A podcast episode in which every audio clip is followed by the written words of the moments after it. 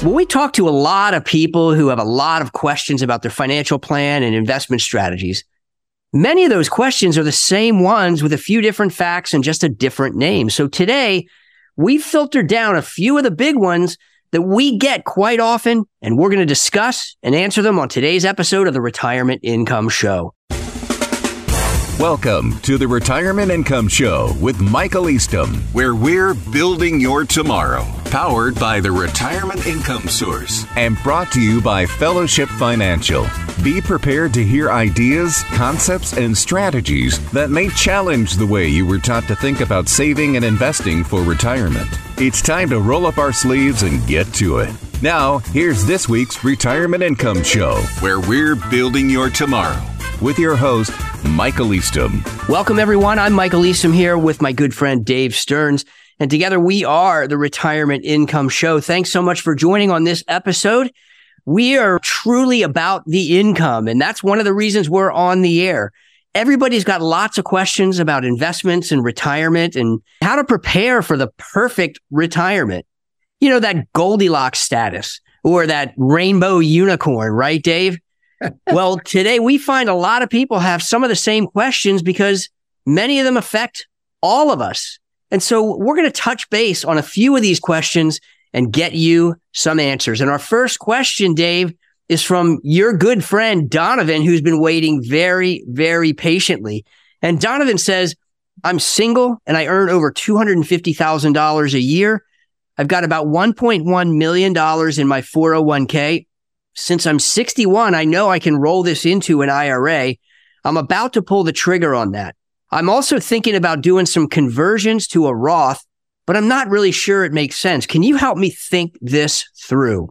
Well, Dave, this is a little bit of a complex one. And sometimes we get those types of things where there are a lot of moving parts. And the first thing that I would tell you, Donovan, is I'm glad you're thinking about these. These are really important. And I agree that doing an in service rollover or in other words, what you described as just taking your 401k out, putting it into an IRA certainly is a good start because when you're this close to retirement age, then you definitely want to evaluate the portfolio that you have and the way that you're invested. We've said this many times about the tools that are available in 401ks, and they're really growth oriented, mutual funds, some ETFs, maybe some bond funds and common stocks, but for the most part, those are growth oriented. And so when you roll it out, you have the ability to look at more things that are designed for income, like we talk about quite frequently, right, Dave? Yeah, definitely. I like the question. I like the first part of your answer for sure. You know, Donovan, he's really engaged. I like that. You know, he's kind of coming out of that Ford turn, headed for the straightaway at age 61. So I like the in service rollover, but I realize for our listeners, that word in service, you know, that may be a little bit like jargon. So I think what our yeah. listeners need to just understand is what Michael is saying is that if you leave and you're severed from service, you can clearly roll your 401k out into an IRA. But when you're still working there, once you get over 59 and a half, 60 years old, many 401k plans allow for what Donovan is asking. And that is you go to the HR director and you say, Hey, I'm still working. So that means, can I do an in service? Can I do a direct transfer out into my outside IRA? And that's really what we're talking about. Tons of good reasons to do that as you think about beginning to position those dollars for income, because when those paychecks in, mm-hmm. you got to have a plan B for new paychecks. And so often, like you said, those 401k plans are great for while you're working, great for getting you to the retirement dance but hard to dance with. You got to have some income coming in in retirement. So I think that's really good. What about this tax bracket situation though, Michael, for Donovan? I mean, Roth conversions, I'm not so sure about it. That's definitely something to stew on because when you're a higher income earner like Donovan is, then you have to really ask yourself, does it make sense? I mean, if you're single and $250,000 in income, you're going to be in the 32% or the 35% tax bracket. And those are pretty staggering numbers because you have to think about if you do a Roth conversion, you're going to have to pay some taxes. And if you have to pay $75,000 in taxes, then that could be a pretty big hit. And you have to make that up over time. And that could take you anywhere from, you know, five to seven, maybe even 10 years to make up the cost of the taxes that you had to pay to do the Roth conversion. So you have to look at that as your break even point. And if you feel like, hey, I'm not going to need this money for the next 10 years, then perhaps it could make sense. But a lot of times folks don't take that into consideration. So I'm glad you're asking that question. Does it make sense? Because many people hear Roth conversion and they automatically go to the end and they say, well, Roth conversion means no taxes on the Roth going forward and also no taxes when I take it out. And those are all true, but you have to count the cost. That's a big deal. So if you have questions about whether making an in-service rollover makes sense for you or even a Roth conversion, well, I'd love to have the opportunity to talk you through that and help you make an informed decision. And one of the best ways to take advantage of that to learn is to give us a call at 844 308 4861.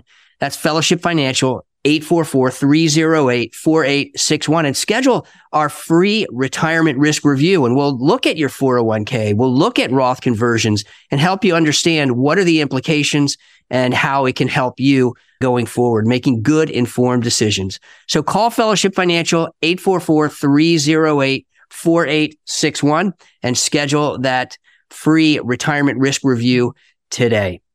Well, thanks so much for being with us here on the Retirement Income Show. I'm Michael Eastham with Fellowship Financial, my good friend Dave Stearns. We're together co hosting the Retirement Income Show, where today we're taking your questions and getting you the answers you need to make good, informed decisions.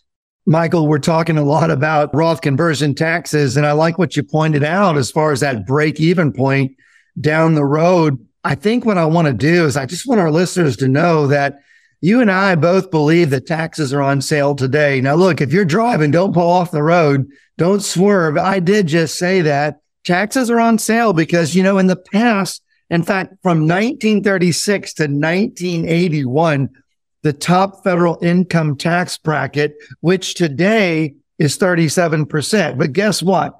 From 1936 to 1981, it never went below 70%. And almost every person on the planet would agree that taxes are going to be higher in the future. So that's why you and I, Michael, we say that taxes are on sale. I've got a concern though, even though we know because of the debt of the United States government and just because of what it takes to operate and keep these programs alive, we know taxes are going to be higher in the future.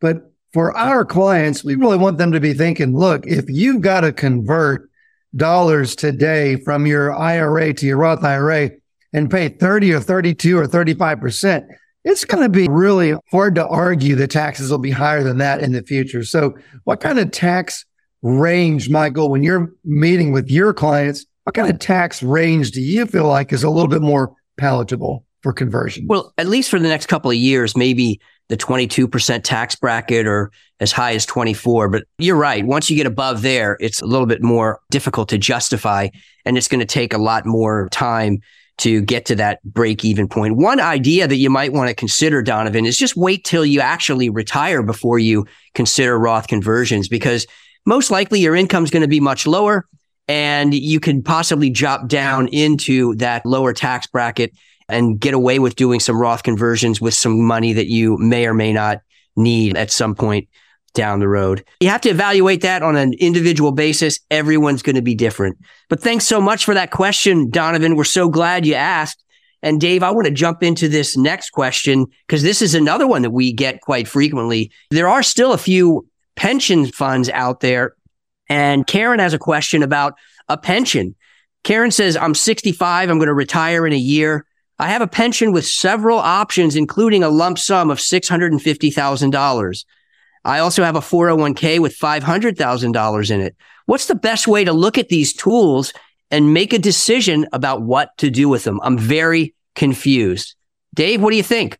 Well, it's a great question for Karen to ask. And I think it really connects with a lot of our listeners. Some of them have some pension envy, though, as they're listening. You know, That's reality, right. like you said, those are kind of like eight track tapes are about gone. But, you know, one of the things that I would love to help Karen think about is, you know, I don't know if Karen's married or not, but we are thinking about taking that money out of that pension, 650,000. She could leave it there and get a survivor benefit and then it'll take a reduction in her income. But the thing that I really don't love about doing that at all is, is let's say she did have a spouse and she took a reduction in her monthly income and then her and her spouse were both killed in a tragic car accident five years into retirement. They don't really have anything left at that moment to leave behind to their loved ones or to the charities. And so, you know, Michael, with the way that you and I tend to invest for income and where we're at with interest rates right now, I mean, we could be thinking about like five, maybe even 6% just in dividends and interest off of 650,000. So I would say, Karen, look, unless you're able to get like $40,000 a year of income or more, you could maintain control of that principal and invest for dividends and interest. You don't really have to worry about a survivor income because at your death, that whole portfolio will keep producing income and pass on to your loved ones. So that's kind of how I think about that. If I had Karen in my office, we'd go right up to the board and we'd do some math, but maintaining control over the principal, especially if you're with a financial advisor like you and I that know how to create stable income often makes more sense, Michael. You know, Dave, that's right. And I think the operative word you used is control. I don't think that's financial jargon. I think that's just lifestyle jargon. And the reality is that is one of the primary issues. Another primary issue is do you really absolutely need every penny of that income? I found that if there's somebody who just can't sleep at night because they're afraid they're going to burn through the money, they don't trust themselves, and yet they need a fixed guaranteed layer of income, then perhaps the pension could be an option to consider. But I agree with you having control and having the ability to make decisions about income, whether you turn it off or you turn it on, about using some of the lump sum if you need it down the road. Those are all very important aspects to answering that question, Karen. Thanks so much for asking it. And if you would love to learn a little bit more, I'd encourage you to reach out to us. In fact, if you want to schedule that retirement risk review that we talked about earlier, I'd love to get that on the calendar for you, Karen, or any other listeners. You can do that very easily by calling Fellowship Financial at 844 308 4861. That's 844 308 4861, or go to fellowshipfinancial.com and schedule that free retirement risk review today. We'll be happy to look at the risks that exist in your current strategy, identify them, prioritize them, and see which ones you feel like you need to address and give you some good direction on how to solve them. So take a minute now, 844 308 4861. That's 844 308 4861. We'll get that retirement risk review scheduled for you today. Thanks so much for listening to the Retirement Income Show. We're so glad you're here. I'm Michael East. I'm here with my good friend Dave Stearns. Together, we are co hosting the Retirement Income Show, and we're taking questions from our listeners. I like what we're doing today, Michael, because it feels like we're solving old fashioned story problems. Yeah. We're doing it on air. It's kind of a big deal. People listening need to know that you can actually have an advisor that can solve problems, listen, answer questions, and think way out of the box. Kind of a big deal. Absolutely. I'm Michael Eastham here with my good friend Dave Stearns. And together we are the Retirement Income Show. Today we're digging deep into some questions from our listeners and from other prospects and clients that we've talked to the last several weeks. We're so glad you're here. And if you missed any of the earlier part of this program, we make it real easy for you to get caught up. All you need to do is go to fellowshipfinancial.com. That's fellowshipfinancial.com. Click on the radio show tab and you can listen to this or other archived episodes of the program on your calendar. Michael, this has been a great show. I wish we had these listeners with us in the studio because it'd be just a lot of fun to be able to dig a little bit deeper. But we got a really good question here from Brenda. And of course, Brenda kind of just represents a lot of listeners. And her question is about Social Security. She says, when is the best time to start Social Security? Brenda goes on and says, I'm 64 and still working. My husband is 66 and is about to retire. We're not sure whether to start his now or wait and collect the additional 8%. She goes on and says, my full social security will be 2000 and his will be 3000. So I guess, Michael, I think the first question I got for you is what's up with this 8% stuff she's talking about? Yeah, a lot of people hear the 8%. And I'm glad you brought that up, Brenda, because it's a very valid point. the 8%, what happens is when you reach full retirement age, then there's no longer a deduction from Social Security. Once you get past your full retirement age, which depending on when you were born, it's going to be either 66 or 67. If you wait beyond that, then the government gives you 8%. They call it a delayed credit each year that you wait on starting Social Security. It's kind of like a bonus, right? They're going to give you a raise just for waiting. So that's the good news. The bad news is that you can't wait indefinitely. There's no benefit to starting after age 70. That 8% goes away after age 70. I mean, when I say goes away, meaning it doesn't continue to grow by 8%. And that 8% is a simple interest calculation. So it's not 8% compounded, which would be a higher number. In this particular case, 8% over four years for Brenda's husband would be about $960 a month. Now, that's certainly a lot of money. I mean, close to $1,000 a month. And if you think about it on a monthly term, well, you might say, well, it's not that much. Well, is it really worth waiting? Well, you throw that out over a 25 year period of time. That's almost $300,000. So Dave, the question I would ask you is, can you use an extra $300,000 over your lifetime plus cost of living adjustments because the government still gives you those. Yeah, that's good. I love the way you've just really isolated and pulled out the different variables and made it really clear. I think most people would say, yeah, I really could. Even though we don't know what our life expectancy is, we kind of need to plan on retirement lasting longer than we think it is. And if it doesn't last that long, then we won't be upset that we planned for it lasting long. So that 300,000 kind of a big deal. And I think I'm glad it you is pointed that deal. out. Yeah. And I think the other thing I think about, you know, she's 64, her husband is 66.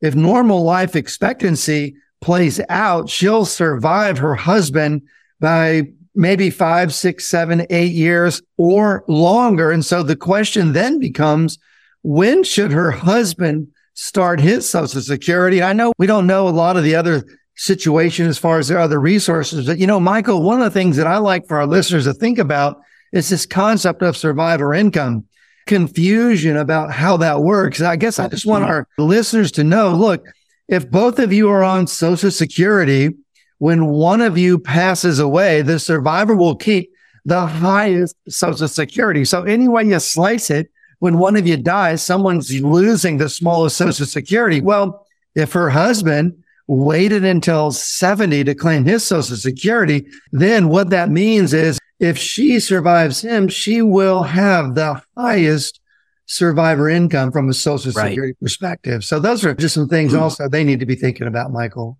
Yeah, no question. And the answer to this question is a little more complex because it depends on what are the resources that you have available to you, how much income you actually need when you retire, and a host of other things. So as fiduciaries, we can't give you an individual answer over the air, but these general ideas are very, very important to take into consideration. And I always tell people, like you kind of alluded to just a minute ago, it's always better to plan for 30 years in retirement. Maybe only live 20, but it's a heck of a lot better to plan for 30 and live 20 than to plan for 20 and live 30. That means you may be living under a bridge. And we don't want that for any of our listeners. Social Security is a big question that we get from a lot of folks. And if you've got questions about Social Security and when to start it, I want to urge you to reach out to Fellowship Financial, 844 308 4861. Again, that's 844 308 4861 and take advantage of that free retirement risk review. We'll get it on the calendar. We'll talk to you about your Social Security options look at the other pieces and the risks that exist there and help you make an informed decision. And guess what? It's absolutely free. So call us at 844 308 4861 or go to fellowshipfinancial.com and schedule that free retirement risk review today. Well, thanks so much for being with us here on the Retirement Income Show. I'm Michael Eastham here with my good friend, Dave Stearns. And we're both financial advisors and we are guiding the ship on today's retirement income show where we're taking your questions and giving you the answers you need to make informed decisions about your retirement. Thanks so much for being here. Well, Dave, we've gotten through a few really meaty questions And I'm going to add to that pile here. This one is from Robert. Robert says, My wife and I are concerned about the cost of long term care. We're both in good health now, but want to be good stewards of our savings as well. What are the options available and how do you choose between them? So, Dave, I know this is one of those areas, one of the deep ends of the pool that you like to swim a lot. Why don't you help Robert out here, at least get started? Wow, that's great. I've got my goggles on before we go into this uh, deep end here. you might need a wetsuit too. that's right. Because this is not a fun topic. I think some people would rather go get an exam at the doctor's office than talk about this topic. You know, the thing about it is, is at the end of the day, this is a pretty big risk that our clients face. And, you know, if we can just leave the emotion out of it, you know, long-term care insurance agents, salespeople like to get into the emotional part of this. This is just talking about transferring a risk. It's kind of a big risk. You know, when you go into old age, your body begins to break down and we don't know how it's going to break down. That's really what we call morbidity. And so the reality is, is look, if you go into retirement and you've got the best income investment strategies on the planet, and you've got great emergency reserves and a little bit of pension and good social security, if you don't insulate that retirement nest egg from this risk, then you haven't really completed a good financial plan. So, Michael, there's a lot right. of ways to do it. I mean, you can even look at legal documents and legal planning, but I think what I want our listeners to realize is maybe transferring the risk. I mean, Robert says they're in good health. I don't know their age, but a lot of financial planners would say, well, the perfect age to buy this is age 64. And I don't like that advice. The best age to buy long term care when you're healthy. It'd be the day before you need it. But since you don't know when that day is, I would say to Robert, look, if you're healthy, get a good financial advisor to help you look at a traditional long term care insurance. Heck, even compare it to one of the hybrid long term care insurance policies and see if you can even qualify for it if you can, I think it would bring a lot of peace of mind, Robert, to you and your wife as you continue on into retirement. I don't know, Michael, what are your thoughts about all that? Yeah, now Robert didn't give us a whole lot of mm-hmm. information about their financial situation, but I will tell you that what I've found is that the sweet spot, if you will, for somebody who's considering long term care insurance to shift that risk, like you described, is somewhere between 500,000 spent in assets and maybe $2 million in assets. If you're under that level, then most likely Medicaid is going to be your provider for long term care. And if you're over that level, then you may want to consider the benefits of self insuring, where you can earmark some dollars rather than take into consideration additional costs for insurance. Because make no bones about it, there is a cost to having a long term care policy. You're shifting risk to an insurance company, and you want to make sure that you make the right decision about it. Robert, mm. thanks so much for that question. We'd love to chat more about it. And if you have questions about your long term care options, then I want to encourage you to reach out to Fellowship Financial at 844 308 4861. Again, that's 844 308 4861. Or go to fellowshipfinancial.com. That's fellowshipfinancial.com. You can schedule a call where we'll talk to you about your long-term care options. We'll talk to you about what your needs are and the resources that you have so that you can put long-term care in the right place in your overall financial plan. Thanks so much for being with us here on the Retirement Income Show. I'm Michael Eastham with Fellowship Financial Group, and I'm here with Dave Stearns, my good friend and fellow financial advisor. Together, we are running the show today, the Retirement Income Show, where we're taking your questions and giving you the answers you need to live that stress free retirement you always dreamed of and deserve. Well, Dave, as we round out the program, this is a big question. We may not be able to get to the entire thing simply because it can go pretty deep. But Brad's asking, I've been invested in the same four mutual funds in my 401k for 25 years and they've done quite well. I'm going to retire within the year and I need to figure out what to do with my investments. I've heard you guys talk about income investing and I'm not really sure what you mean. Are you talking about bond funds? Can you help me understand a little better? Dave, what do you think? Well, I think the thing I want to point out to Brad, I'm glad his mutual funds did well. And, you know, with all yep. due respect to his four mutual funds, many of them would have done well for 25 years when you didn't need to call on them for income. But now all of a sudden, Brad is not going to be at the same stage he was for those 25 years. He's moving into That's the right. income stage. So yeah, I think, I think we've got to really help him realize mutual funds in retirement income, like bond funds, eh, those aren't really going to work. Having a bond mutual fund in retirement trying to get income is like knowing you're probably going to end up selling shares just to get income. There's really a better way, Michael. What would you say to Brad? Yeah, even the bond funds, it's a false sense of security because ultimately you're likely to have to sell shares. Selling shares when the market's up is okay, but there's no guarantee that the market's going to be up. And you don't need me to tell you that over a 30 year retirement, the market's going to stay up every single year. Most likely it's going to go down. When the market goes down and you're selling shares, you're cannibalizing your principal. What you need to do is shift from things like bond funds or mutual funds that require you to sell to things like individual bonds or preferred stocks, bond like instruments that are designed to pay you interest. Because why? Cash is king, Dave. Cash is king. Cash can replace your paycheck. Interest and dividends can pay you so that you can accomplish all the things that you have and all the things that you worked so hard for while you were working. Now it's time to enjoy that retirement, making sure that you make that shift. Brad is going to be the most important thing you can do.